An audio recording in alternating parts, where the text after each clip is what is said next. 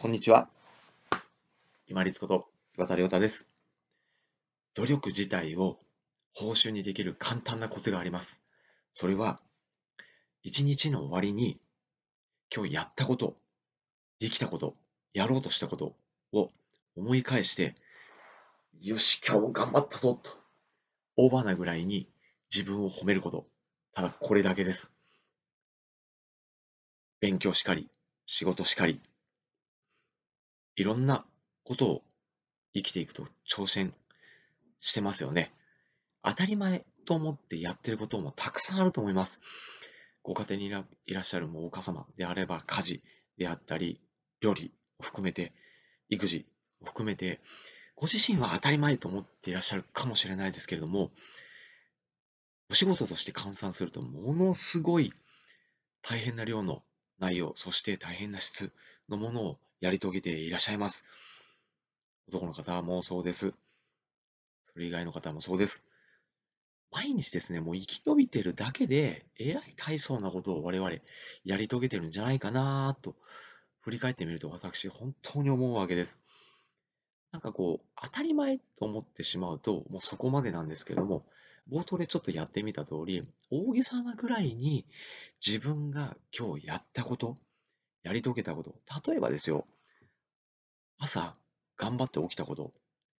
本当はすごい寝たかったはずなんですよ、そのまま。二度寝したいとか、起きたくないなと思ったはずなんですよ。けれども、頑張って起きて学校に行った、会社に行った、用事がある場所、行かなければいけないところに着替えて出向いた。在宅であっても、机の前に着いた。それだけでもすごいことと思うんですよ。そういう自分が当たり前と思っていることをもう一回掘り起こしてですね、一日の終わりに、よっしゃ、今日自分頑張ったぞと思って、例えば一日の私のご褒美であれば甘いもの食べるとか、音楽聴くとか、そう、まあお風呂に入った時もそうですね、そういうご褒美につなげていってください。そうすると、自分自身が、よし、今日頑張ったと思える形になるので、仮にいい結果が出ないとか、成果が出ないとか、成功につながってないっていうふうに思えた時があったとしても、そのやってる過程自体が一日のもう報酬になっているわけですから、もうそれで完結していくんですよ。だからそれ以上を望みすぎなくなるっていうのもメリットかもしれませんね。努力自体を報酬にする簡単なコツは、一日の終わりに自分が当たり前と思ってやってきていることを、オーバーでもいいので認めて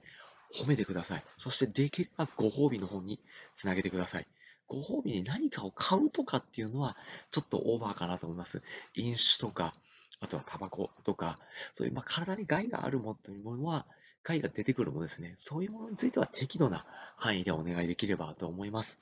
ギャンブルもそうですね。依存につながるようなご褒美っていうのは、過剰にあっては当然ダメです。けれども、一日のほんの小さなご褒美につなげることができれば、自分が当たり前と思っていることも、自分の自信、自己肯定感の材料としてつながっていきます。ぜひですね、自分が当たり前と思っていることをもう一回掘り起こして、一日の終わりによし、俺頑張ったぞと振り返って認め、自分で褒めてあげてください。そうすれば努力そのもの、毎日やっていることそのものが報酬になっていきます。自分自身に報酬を与えられるドーパミンを起こすことを引き起こすことができる人材って本当に大きいんじゃないかなと思います。本日もご清聴いただきましてありがとうございました。皆様にとって一日良い日となりますように。これで失礼いたします。